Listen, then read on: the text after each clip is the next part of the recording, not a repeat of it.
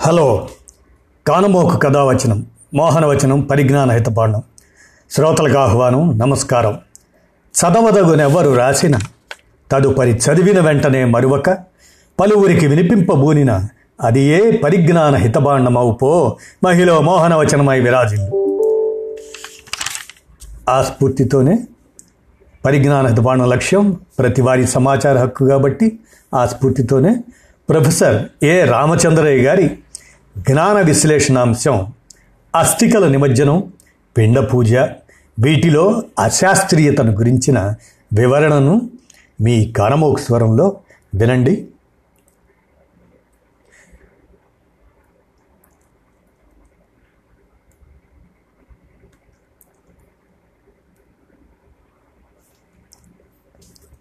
అస్థికల నిమజ్జనం పిండ పూజ వీటిలో అశాస్త్రీయతను గురించిన వివరణను ఇప్పుడు నేను వినిపిస్తాను. పిండ పూజ చేస్తే పితృదేవతలు నిజంగానే సంతోషిస్తారా?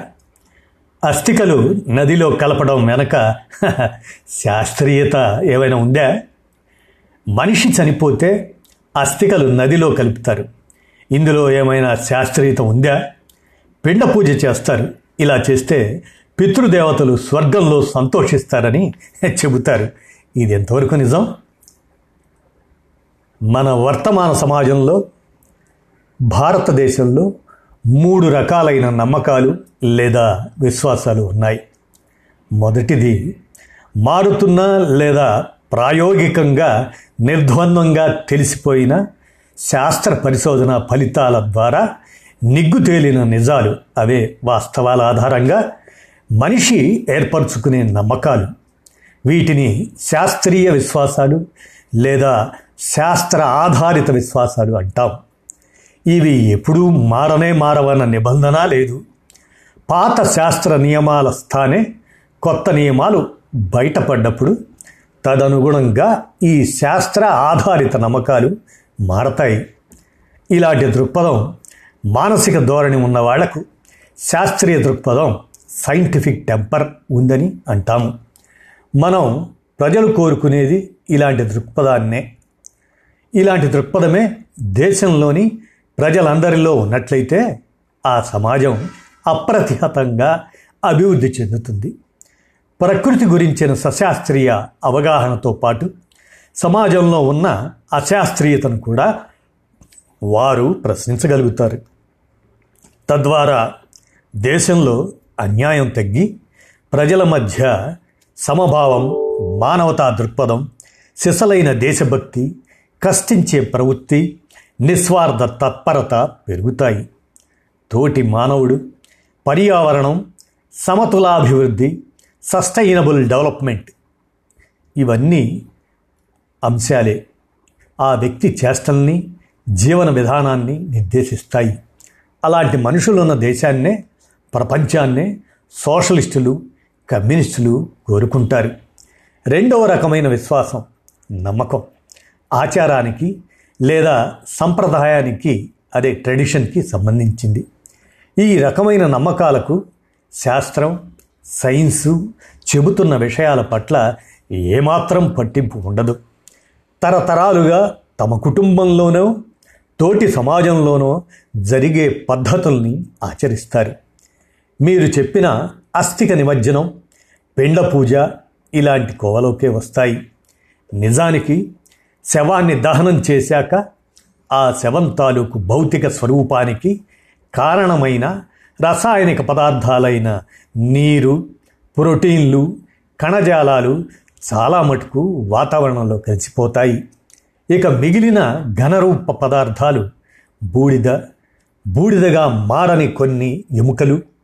ఈ ఎముకల రసాయనిక భౌతిక ధర్మాలు బ్రతికున్నప్పుడు ఉన్న ఎముకల ధర్మాలకి ఏమాత్రం సరిపోవు. మరో మాటలో చెప్పాలంటే ఈ ఎముకలకు పగిలిపోయిన టీ కప్పు ముక్కలకు తేడా లేదు. ఈ ఎముకలు పూర్తిగా నీటిలో కరగలేని స్పేరింగ్లీ సాల్యుబుల్ కాల్షియం ఫాస్ఫేట్ అనే లవణ పదార్థం. దీనిని సిఏ త్రీ పిఓ ఫోర్ టూగా సూచిస్తారు. ఇక బూడిదలో ఉన్నదల్లా శరీరంలో ఉన్న లోహ పదార్థాల ఆక్సైడ్లు. ప్రధానంగా calcium oxide C A O sodium oxide N A two O iron oxide F E two zero three zinc oxide Z N O copper oxide C U O potassium oxide K O మొదలైనవి ఉంటాయి. Ferric oxide దక్క మిగిలినవన్నీ క్షార ఆక్సైడులు. అంటే ఏమాత్రం తడి లేదా నీరు తగిలినా అవి వెంటనే హైడ్రాక్సైడ్లా మారి ఆ నీటిని క్షార ఆల్కలిన్ లక్షణాన్ని సంతరిస్తాయి.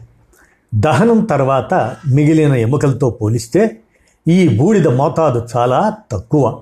ఇందులో ఉన్న చిన్న చితుక ఎముకల్ని కొంత బూడిదను చెంబులో నింపి అస్థికలు అని పేరు పెడతారు.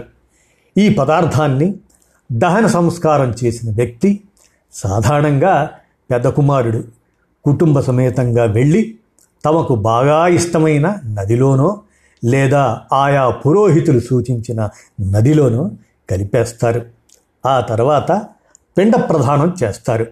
మాంసాహారులైతే మాంసం కలిపిన భోజనాన్ని శాకాహారులైతే పప్పు నెయ్యి కలిపిన భోజనాన్ని ముద్దలు అదే పిండాలుగా చేసి నది గట్టు మీదో పొదల్లోనో ఆరు బయటో పెడతారు.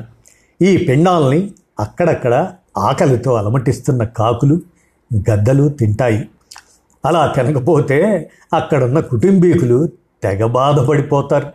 అలా కాకులు తినడం సంభవిస్తే ఆ పిండ పూజ లేదా పిండ ప్రధానం జయప్ర జయప్రదమైనట్లు అర్థం.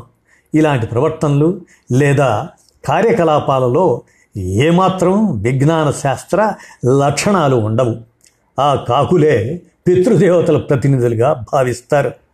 చనిపోయిన తర్వాత ఏమీ ఆ వ్యక్తికి సంబంధించిన చైతన్య రూపం ఉండదు. ఆత్మలు స్వర్గ నరకాలకు ఏమాత్రం ఆధారాలు లేవు. ఇక ఇలా చర్చించుకుంటూ వెళితే ఎన్నో అశాస్త్రీయ అంశాలు బయటకు వస్తాయి అయితే ఇలాంటి ఆచారాల వల్ల సమాజానికి నష్టం లేదు ఎవరి ఇష్టాలు వారివి అని సున్నితంగా ఆ సంప్రదాయాల్ని ఆచారాలని మన్నించవచ్చును.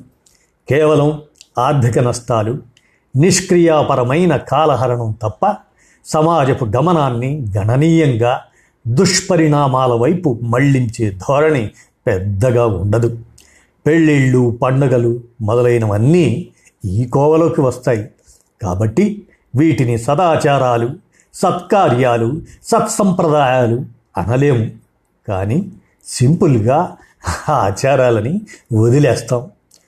కానీ మూడవ నమ్మకాలు ఉన్నాయి వీటిని మూఢనమ్మకాలు ఛాందసత్వం అంధవిశ్వాసాలు అంటాం. ఇలాంటి వాటి వల్ల సమాజ గమనానికి ప్రమాదం.